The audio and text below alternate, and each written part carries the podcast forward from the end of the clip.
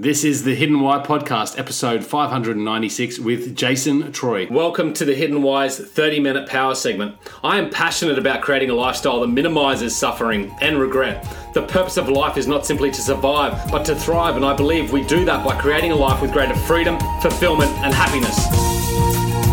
Each week, I will be delivering a 30 minute conversation with a guest expert on a topic that they are knowledgeable and passionate about, with the purpose to inspire and educate us all. I don't have all the answers, I'm simply trying to figure life out. And through greater awareness and understanding, I can put into practice what I learn to further my life's progression. I can't give you your life's map, I can't show you the way, but I can assist you in discovering your why. I can help you define your life's compass to guide you purposefully to act on and pursue your life's desires, and from there, watch happiness ensue. My guests are the experts. They are the people I learn from. They provide the inspiration, education, and methodology that we can all benefit from in better navigating the ultimate life. Without further ado, let the show begin. Today's featured guest is Jason Treu. The topic is engagement. Jason is an executive coach who works with corporate executives and seven figure entrepreneurs to help them maximize their leadership potential, performance, and build and execute their career blueprint. He's the best selling author of Social Wealth, a how to guide on building extraordinary business relationships. He was a featured guest speaker at TEDx Wilmington 2017, where he debuted his breakthrough team building game, Cards Against Mundanity. Finally, he is the host of the Executive Breakthroughs podcast, which brings game changing CEOs, entrepreneurs, and experts that share their breakthroughs and breakdowns. Enjoy today's show with Jason Treu, Engagement. G'day, Jason. Welcome to the Hidden Why podcast. How are you going? I'm doing fantastic. Thanks for having me on your show. Mate, it's a pleasure. I'm glad we could finally make it happen. Uh, so, today's topic that we're going to talk about is relationships, and particularly around uh, relationships at the workplace, team building, etc. Um, so, look, let's start with why this topic is such an important one to you. Well, I was doing research on this for my TEDx talk, and Gallup had as a study that they look at employee engagement in the workplace global in the US. And it's you know, engagement levels are so low. They're at like 30% of employees in the US, and it's even worse on a global perspective. What's, and it's costing percentage on a global perspective, do you know roughly? I think I think it's 20 25. Yeah, it's something like that. It's pretty low. It's like 20 or less. It's mm. very low. Yeah, and you know, in the U.S., they've estimated that it's costing 550 billion dollars in lost productivity yeah. um, you know, alone. And I can't imagine on a global level what that number is. I think it's probably so staggering that it would be, blow our own minds mm. where it's at, right? And I think that, that it's exacerbated by the fact that loneliness levels for people are at the highest rate they ev- they've ever been. They're at 40% now of the population, meaning the feeling of loneliness that even though you're around other people, you feel like you don't have anyone um, that you can go to and confide in. So that, caused forty percent. Yeah, it's at the highest it's ever been, right? I think, and then you look at social communication and emotional skill sets; they're at the lowest they've ever been since they've done any research on this, right? So all the data is pointing that we're regressing as a society in a significant way compared to where we used to be, which is actually funny because you think with all this technology and advantages and resources, we'd be ahead. But like Tony Robbins said, it's not about resources; it's about being resourceful. Mm. Yeah, interesting statistics, and, and there's probably many reasons why. But um, I mean, in your research, what, what are some of the, the key contributing factors to these stats uh, decreasing? I mean, employee engagement. I mean, that's a huge one. Why are people not engaged anymore? Um, but for me, bigger than that is probably the whole um, social situation with people and individuals. You know, loneliness, depression.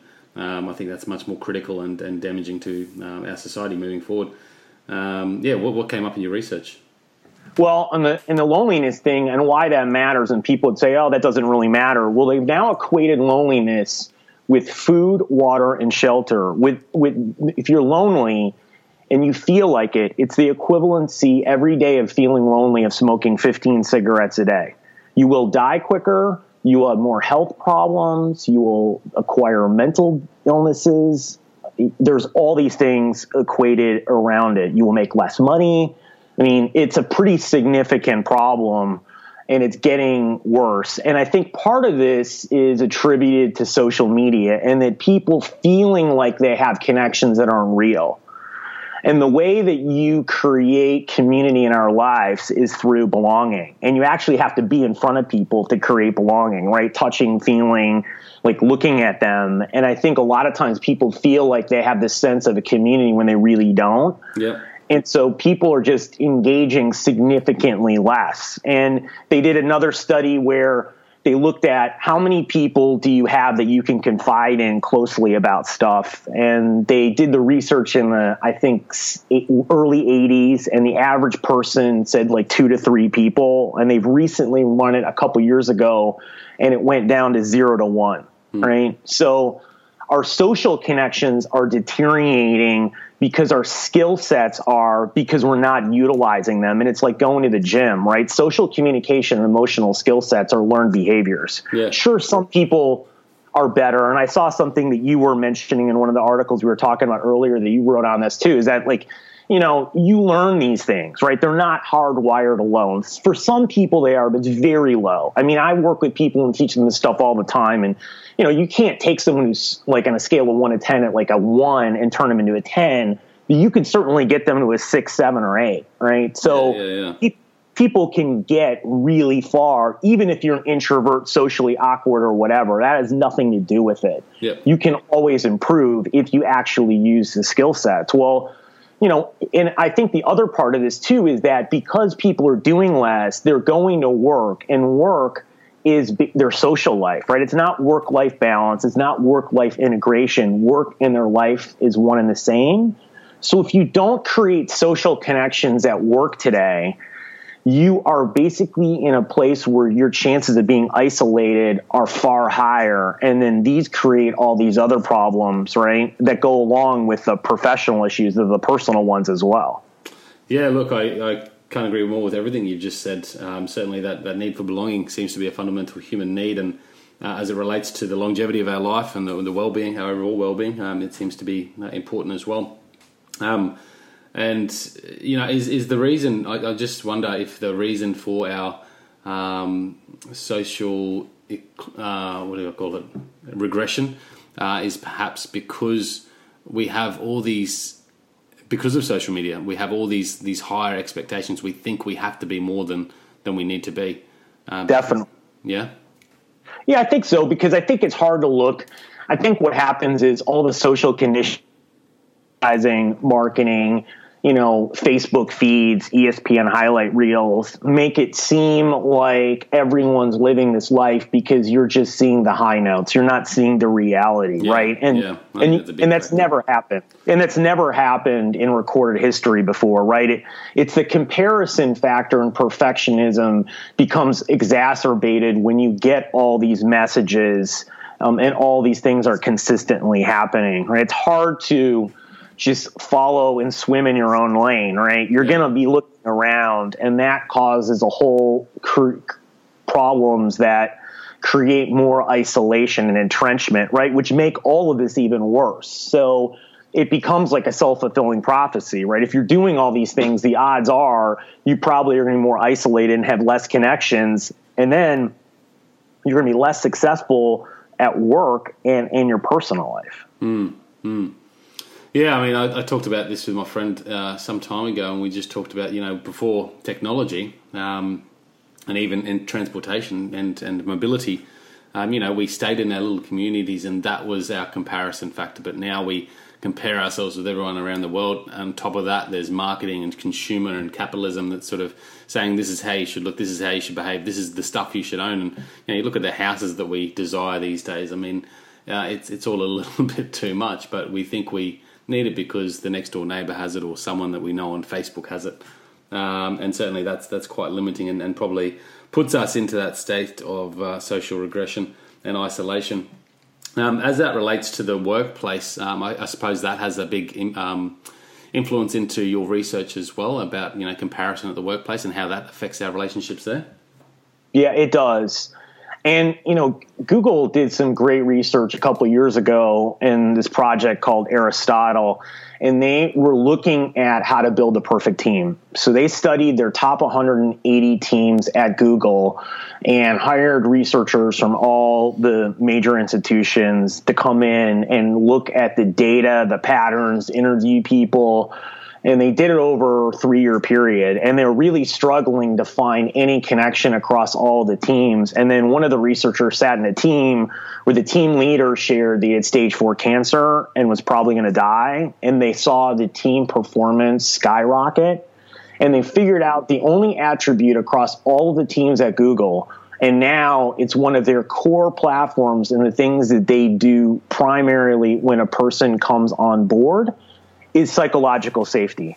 And that's a fancy word for vulnerability. It's, you know, getting to know people on a deep personal level. It's being able to raise controversial or crazy ideas in the group and to feel free to ask any questions without feeling it's going to be stupid or people are going to make negative comments about you, right? And that's it.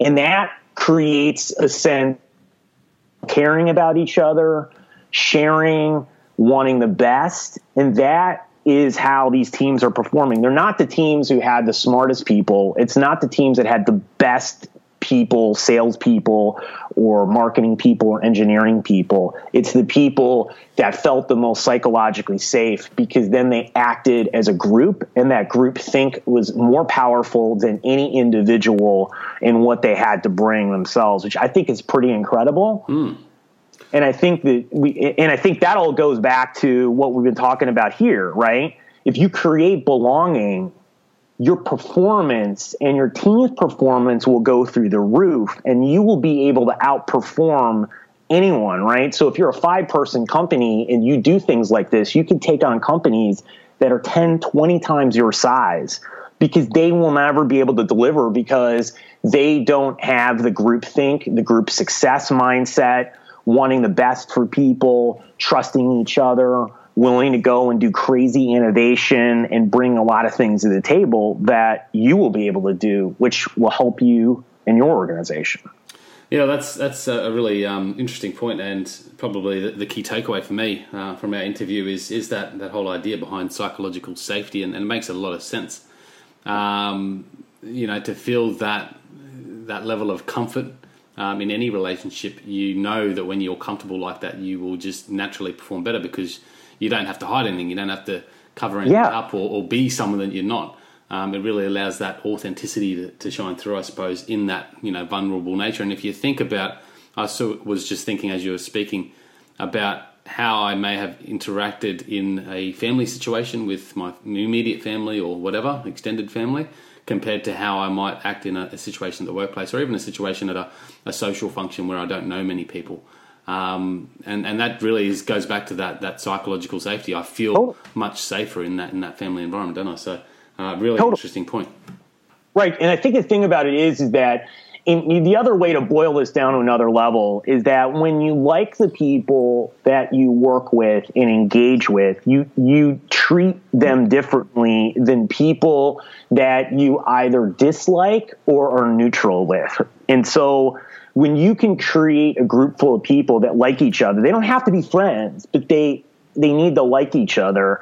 You then create a very powerful situation where you have a competitive advantage in the marketplace that no one else can beat.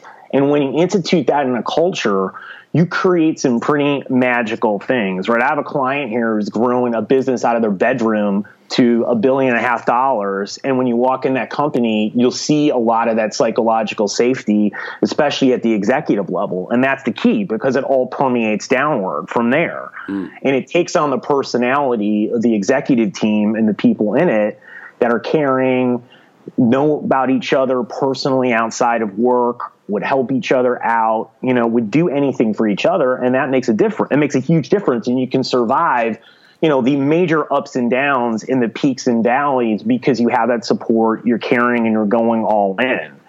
And you just don't have that 99% of the organizations, right? And that's the thing about you know, like Google, what you have to understand, it's not about the ping pong tables. It's the psychological safety that's created inside the organization. You know, to some degree, probably, you know, in a big organization like that, it can vary, but you're going to find it in a lot of the highest performing teams because they get that. Mm. And so people need to institute that in their own organizations because that's their advantage, right? And otherwise, they're struggling to build a culture. Everyone will talk about building a culture. And I say to myself, no, don't worry about building a culture build psychological safety and the culture will sort of will create itself right? Of course sense. you get the values right? Hmm. and i mean those are i mean that, right and you've got to institute that stuff but that stuff's simple to do. That's writing down things on a piece of paper or you know and handing them out right? But you won't get anyone to value it if they don't like each other and they don't care about the people around it because who's going to enforce it and who's going to care about being in the enforcement of it? Yeah.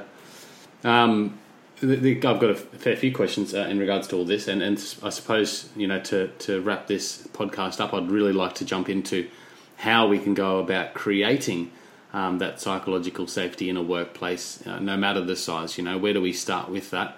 Um, but before I go there, I mean, in regards to employee engagement and performance, if it's if it comes down to this psychological safety, that would indicate to me number one that that's exactly what you want to create um, if that leads to improved performance and um, you know, I guess uh, better engagement from employees. That sounds like the logical place to start with any business. And if I look at you know the workplaces that I've worked for, currently working with, um, you know, employee engagement there.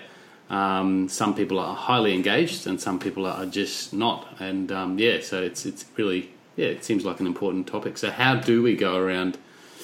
Creating that. And I guess it comes to the individual level, but also to the, the management level as well.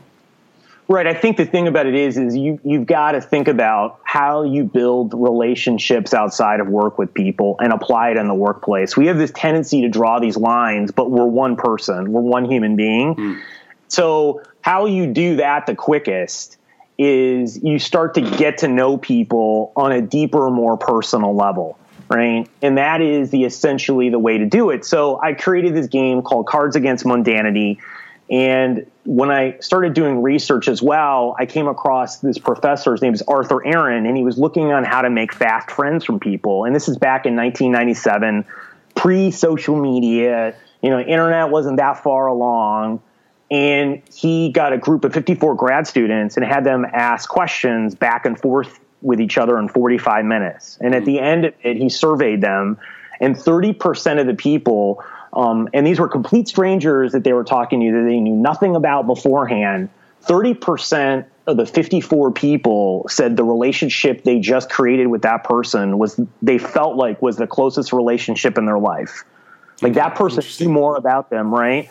So you can do that in a group full of people, right? And you can do it super fast by asking questions, yeah. right? So that's that's that's a, literally the game I created was sitting in a group of people and asking them certain questions to bring out the vulnerability in each person because that will create the psychological safety because then you create these shared experiences, shared emotions where you can relate to people and then that's where the magic starts to begin when you can do things like that. You yeah. just have to do it in a fun way where people can do it. Another thing you can do is you can have everyone at the beginning of a staff meeting um, bring around a picture that really means something to them and then have them explain it for 30 seconds or a minute, right? And you'll be amazed if you do that how people love going to that meeting. Or I have clients do that, and every time I've had some do that that's been willing to do it, the people have rated that meeting as their favorite meeting that they go to every single week, and which is done it like ten times.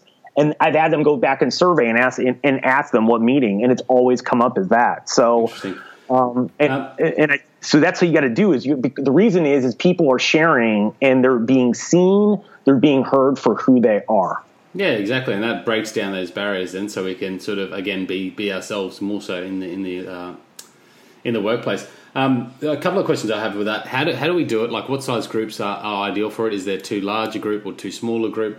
Um, and how do we do it in a way? Because I guess, in my opinion, if I went and did that, there'd be a lot of people that would be going, "Oh no, you're definitely not sharing anything like that." There'd be others that'd be quite comfortable and perhaps overshare. Um, and then there's there's probably if you did in a group situation, um, there's probably going to be those of us who are sort of shy or intimidated by doing such a thing. So one of the things I've done because I've done this now with hundreds of people, and I've only had one person opt out. So that's actually interesting because everyone brings that up, but actually no one does. Okay. So um, but the the only person who opted out was someone who quit two weeks later. So they actually had accepted another position before this time this game. So that that's the only person that did. So do you think that's but, sort of the, the social pressure? Like yeah. if you see your leader sort of share something and then a couple of other people do it, you sort of go, okay, well, look, I'm yes. just gonna, you know, it's the power of influence, I guess. It is. So the leader always goes first, I tell everyone, and I wrote it in the instructions. The leader has to go first and take a question that's vulnerable because then what happens with vulnerability is no one wants to lead with it. But if someone does what you tell everyone unconsciously in the back of your head that will register with you is that it is safe for me to share because otherwise that person would have not shared with me, right? Hmm. And that's what goes on in everyone's brain when that happens. So they do it. Now, of course, some people may be nervous the first time, right? And, and you, as you go around, and usually the way that I tell people is to play like three or four rounds, everyone says the third or fourth, they're much more comfortable answering it than the first or second, but they still do it. And they learn a lot from it. And that's the key. And they walk out of there and they're like, wow, I learned some new things. And what's really important is that if you create a good or great friend at work, your productivity goes up seven times and so does your retention. So hmm. you don't even, so you don't need to have all of these good friends at work. You just need one. Right. And that makes all the difference in the world. Um, and how all of this stuff works. So it's just, You've got to do it. And you know, I've had other I've had other clients where I've had them put these cards in a bowl, like right around like the kitchen area, and saying, "Hey, take one and find someone in the room and ask them the question." And people do that, and you know, so you can do this in many ways. You just got to get people to reveal themselves and find ways to share who they are, yeah. and do it in creative, fun ways.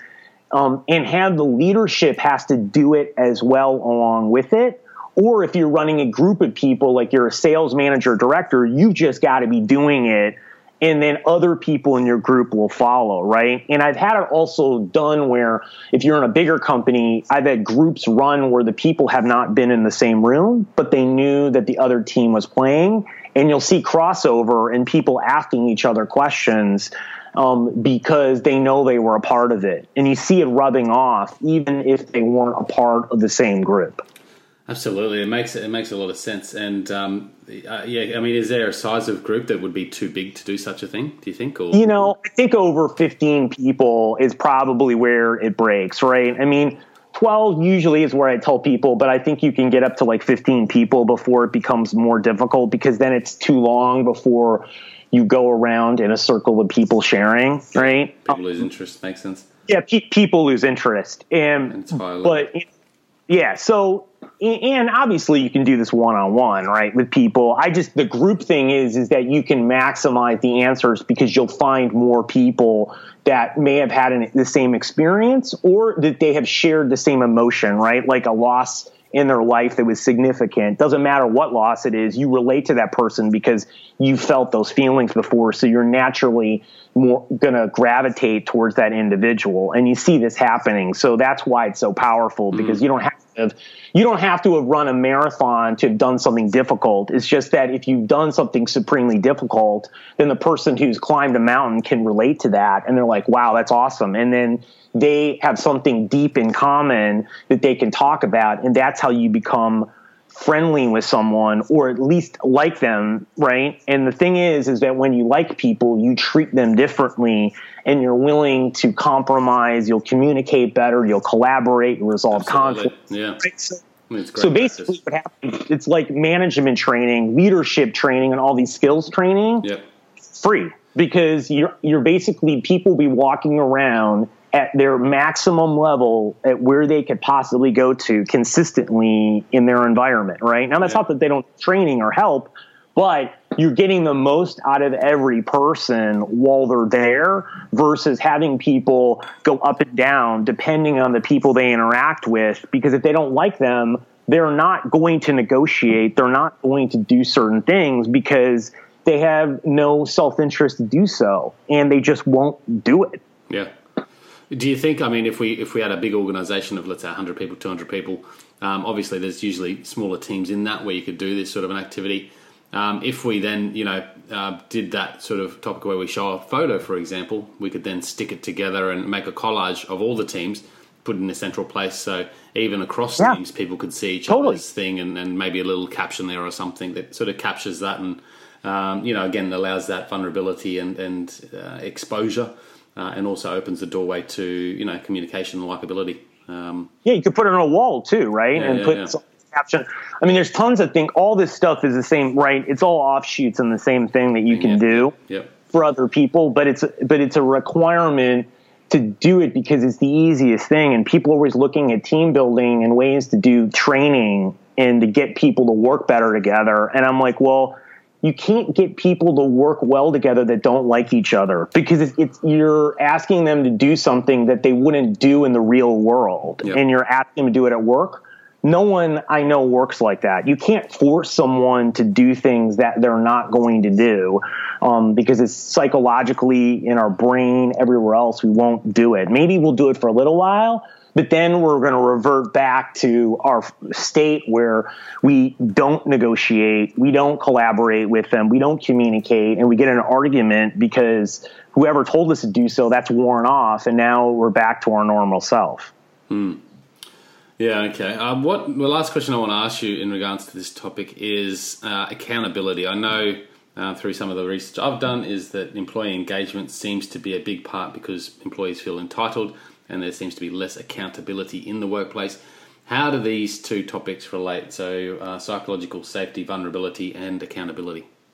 Well, I think so. I went and interviewed some of the people that work for my clients to find out, you know, why they stay up late, why they enjoy working for these people. And when it come down to it, it wasn't for their own personal gain. It's because they didn't want to disappoint the other person because they knew that that person cared deeply about them as, as a person in, in the office and out of the office. So that's how you also build a lot more accountability because when people care about people, that's a core core tenet of trust. That's the primary tenet, in fact. Yep. You get rid of everything else, right? You may know people in your life that are not reliable, that are not sincere, but if you know that they care about you deeply, you know, and that are going to be there for you, then you still trust them and you still do things for them that you wouldn't do for other people, right? It's the same thing in this environment, right? Accountability comes down to that. Yeah, what happens in today's entitled workplace is that people don't share that they care and getting to know people. So then people, the millennials, want to find their purpose and they want to feel good about their own life and about what's going on. And then they go to work and they're like, well, I don't get anything there. So why do I want to stay there? And if someone offers me, you know, ten, fifteen thousand dollars more, which after taxes isn't much, I'd rather have that money and go somewhere else than sit in an environment where I'm really not getting much. And maybe I have a few people that like I sort of like, but I don't really like most of the people. My boss is okay. They don't really care about me. Well, then you're, you're going to just basically bounce around. Yeah, right. No, makes sense. I like the uh, the link there, mate. Jason, it's been an absolute pleasure. Thanks for coming on the show today. It's a great topic. Um, how can people best reach out to you? So they can uh, go to my website, and that's Jason, and it's T R E U dot com. It's pronounced Troy, but it's spelled T R E U. So you can do that, and then you can download this team building game at cards against mundanity.com and it's got instructions and it's all free and i tell you what to do and suggestions afterwards so uh, you can have some fun and start creating a great team no matter what size of organization you are company or just you know if you're just a manager and want to get more performance out of your small team. Sounds brilliant. Guys check it all out and thank you for joining us today at the hidden why uh, hope you enjoyed i was about to say thehiddenwhy.com hope you enjoyed our conversation. Really appreciate you being here. Until next time peace passion and purpose. Thanks jason. Thanks.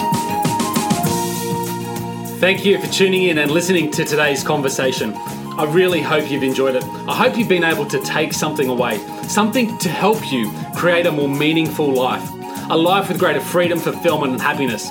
Guys, if you love the content that I produce here at The Hidden Why, there are a few ways you can support me. Firstly, connect with me. You can do so in a number of different ways. You can connect with me online at thehiddenwhy.com or via social media Facebook, Twitter, Instagram, etc. I would love to hear from you guys. I would love to connect with you. If you've got any thoughts, comments, feedback, suggestions, or anything at all that you'd like to ask me, you can reach me at thehiddenwhyguy at gmail.com. While you're there, guys, make sure you subscribe to thehiddenwhy.com. Make sure you subscribe to the podcast so you can be kept up to date with all the new episodes and happenings here at The Hidden Why. If you love what you heard in this episode, guys, or any of the others, please share the love. Share it with your family, friends, and anyone you think that might get some value. If you haven't already done so, you can also leave me a review on iTunes. Simply head over to iTunes, type in the hidden why, click the ratings and reviews button, and leave me a short message plus a one to five star rating. It helps me reach more people. Once again, guys, I appreciate the time you've taken out of your day to support my show. Until next time, you know what to do. Breathe more passion into every single moment. Do everything with greater purpose, and in doing so, you will discover your hidden why. This is the Hidden Why podcast. My name is Lee Mundelsey. Until next time, peace, passion, and purpose. See you soon.